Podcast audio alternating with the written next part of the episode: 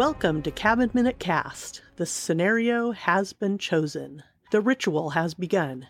We're ready to appease the old gods one minute at a time. I'm Heidi Bennett of HeidiBennett.com. And I'm Molly Balin of LittleRedmark.com. In today's episode, we're covering minute four of The Cabin in the Woods. And in this minute, we start with Dana dancing in her underwear and end with Jules snatching a sketch of a former love out of Dana's hands. And in between, we find out Jules is a brand new blonde. All right.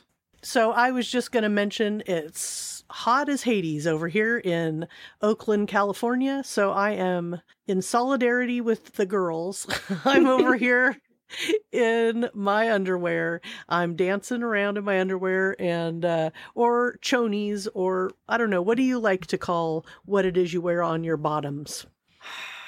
We use panties, but I hate the term panties. And we even use I do. I feel like sounds kind of dirty. And even my husband, who wears boxer briefs, yep, I've outed him publicly now for that. We call it his panties as well. Everybody wears Not panties. even his manties. Not even his manties. It's just straight up panties. oh my gosh. Yeah, I think I like to refer to them as like chonies or undies or skivvies or something like that. Maybe maybe we can uh, see what other people call their underthangs. If you want to share with us on Twitter at Cabin Minute Cast, let us know. What do you call them? Your chonies, your undies, your panties. You know, that's going to get. You're Your inviting some dodgy shit. I know. Oh my god. But yeah, this is quite light and bright. You know, we've been introduced to the people behind the scenes. You know, we don't know what those guys are up to yet, but now we're really being invited to this light and fun little situation with Dana dancing around in her underwear and her apartment in kind of, you know, Anytown, USA. Just to follow up on our last episode, you pointed out that it's a, a fun, bouncy romp by OK Go. And I just wanted to follow up with the details that it, the song is called White Knuckles and it's a great video. So I mentioned last time OK Go is kind of known for their signature, really super creative videos. And this one includes a whole bunch of trained dogs doing this amazing a bunch of agility stuff that's all set up to the music. And the, the guys in the band are part of the video as well so it's a combination of them kind of moving around in the agility and and and the dogs. And so if you're a dog lover and, and you like the bounce of this song we will um, definitely share this in our show notes the link to OK Go's White Knuckles video so yeah, what do you think about? We're gonna get introduced here to our um, our Scooby crew, so to speak. That is a totally appropriate comment because the Buffy crew was known as the Scooby crew. And this Oh, were a- they? they were. Yeah. So this is keeping with the Whedonverse. So Dana's being super youthful in dancing around her underwear, and I feel like this scene is a little bit voyeuristic because we, as an audience, have a perspective of looking through an open window of this young nubile redhead dancing around her underwear, and she's carefree and she's having a good time, and she's pretty oblivious that uh, anyone on the street level can pretty much see her in her underwear. Yeah, I definitely remember feeling that way. Actually, a little bit more in my 30s, to be completely honest. I think I had a certain sort of like sexual or awakening to the attractiveness of my body in my high school years, just a touch, just I won't get too into it, but I remember a certain kind of like, oh, this is who I am. And I, for the longest time as a young person, a, a very young person, thought I was really, really overweight. I don't want to get all into this because it's such a heavy subject, right? like literally and figuratively.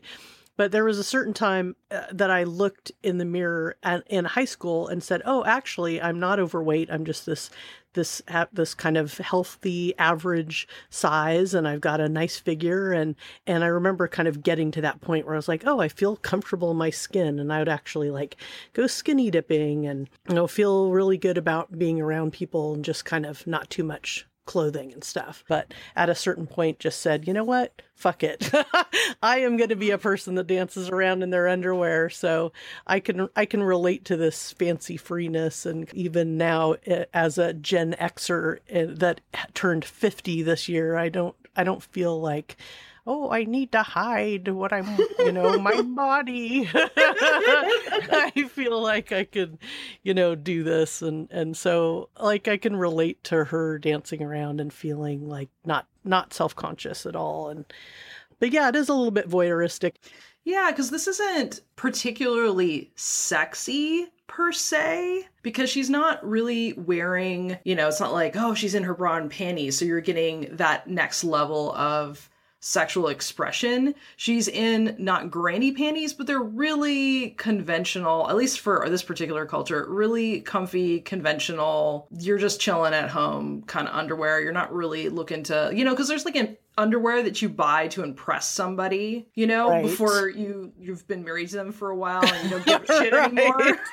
like yeah. whatever but it's the it's comfy underwear. It's the underwear you wear that you're just okay with yourself and you're like whatever if people see it you know god bless yeah you know? Yeah. They're kind of like your target six pack of cotton underwear you know rather than your sexy lingerie type. Yeah.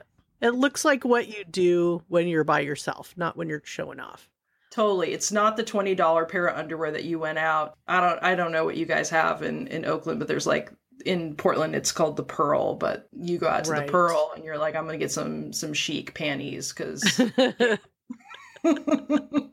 some chic skivvies or whatever it is you call them. Oh, skivvies is so dirty.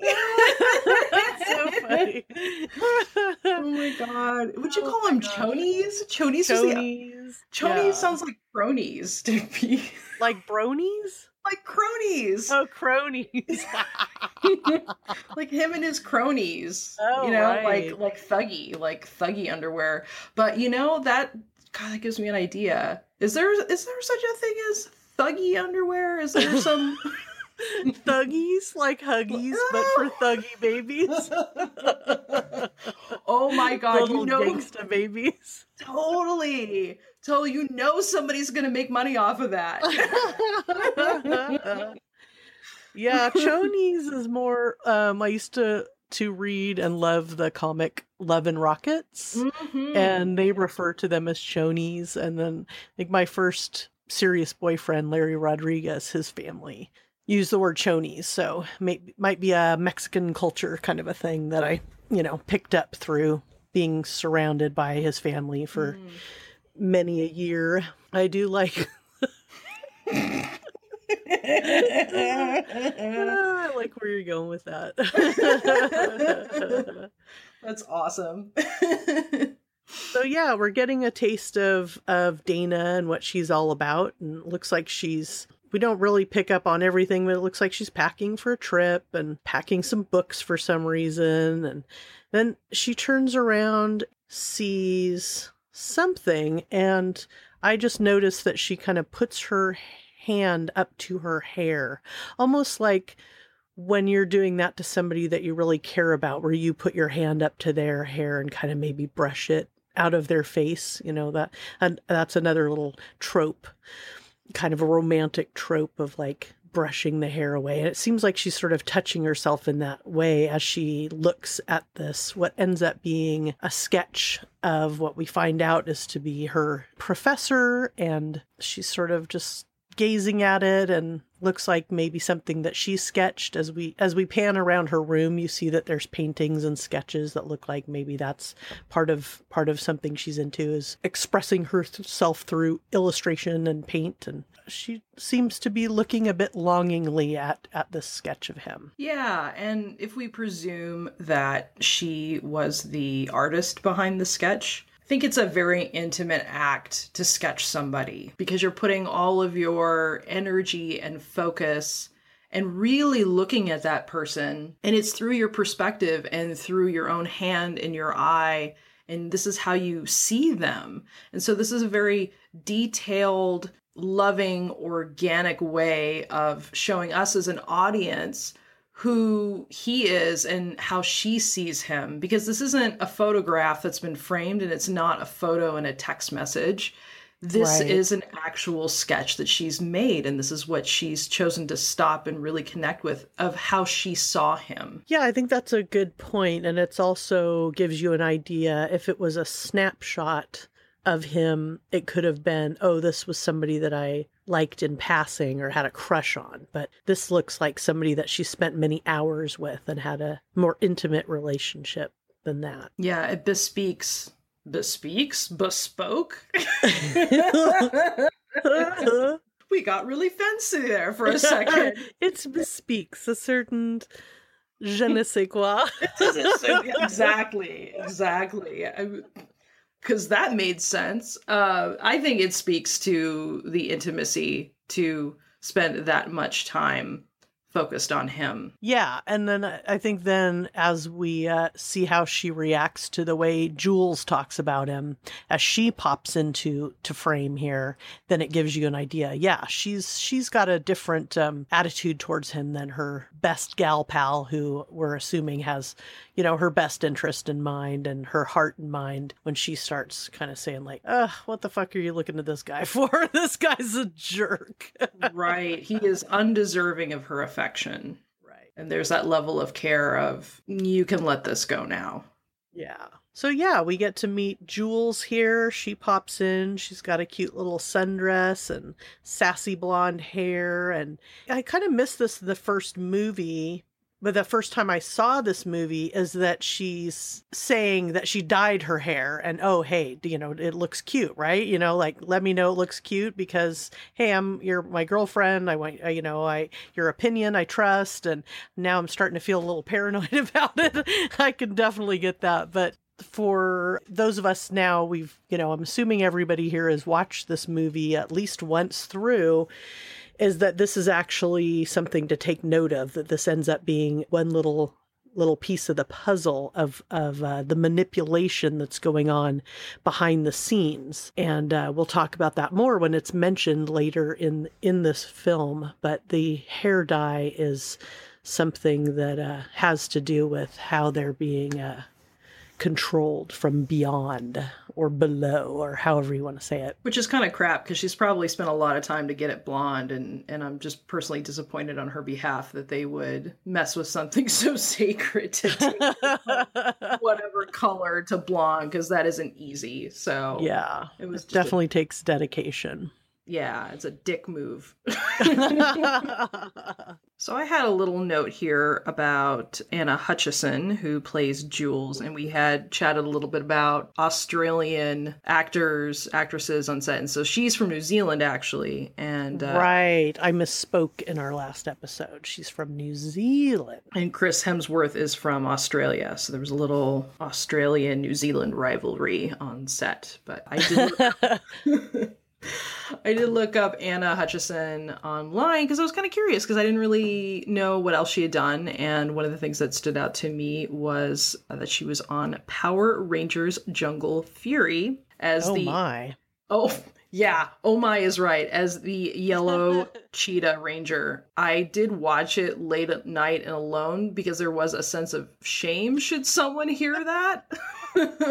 so I have a simultaneous respect for the actors who did that because they really have to overact and over dramatize. And it's kind of a crazy little clip that I saw. But if you're a Power Ranger fan, apparently she was a part of some sort of spin off and some weird yellow cheetah martial arts thing with lots of bright lights. So, speaking of Power Rangers, it's interesting that you bring that up because I'll actually tease that when we get into our next episode, into episode five, that I've got a little Power Rangers related stuff to talk about as well.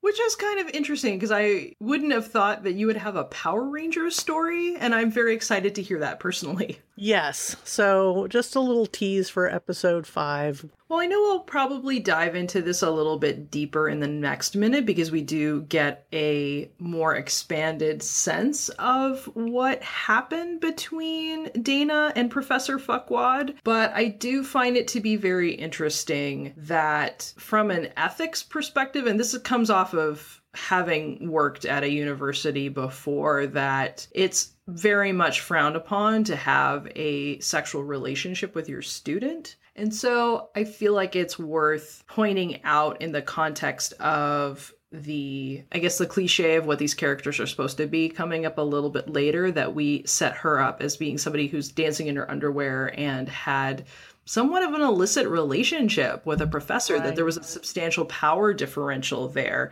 And it obviously went very wrong enough that Jules, as her friend, is like, this guy's an ass. Right. Yeah.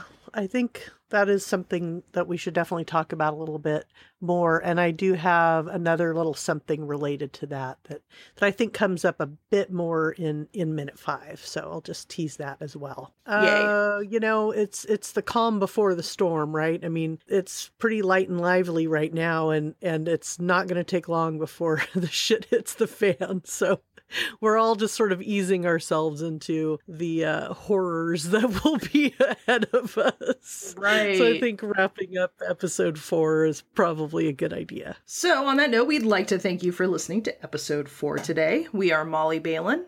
And Heidi Bennett. And this is Cabin Minute Cast. So you can connect with us through um, our Gmail address, which is simply cabinminutecast at gmail.com. We also have a website, which is cabinminutecast.com. And then, of course, you can find us at Twitter and Instagram at, again, Cabin Minute Cast. So come on back on Wednesday to find out the story with Dana's breakup and who else will be joining the girls on their getaway. And thanks again for tuning in to episode four. We'll see you here back at the cabin.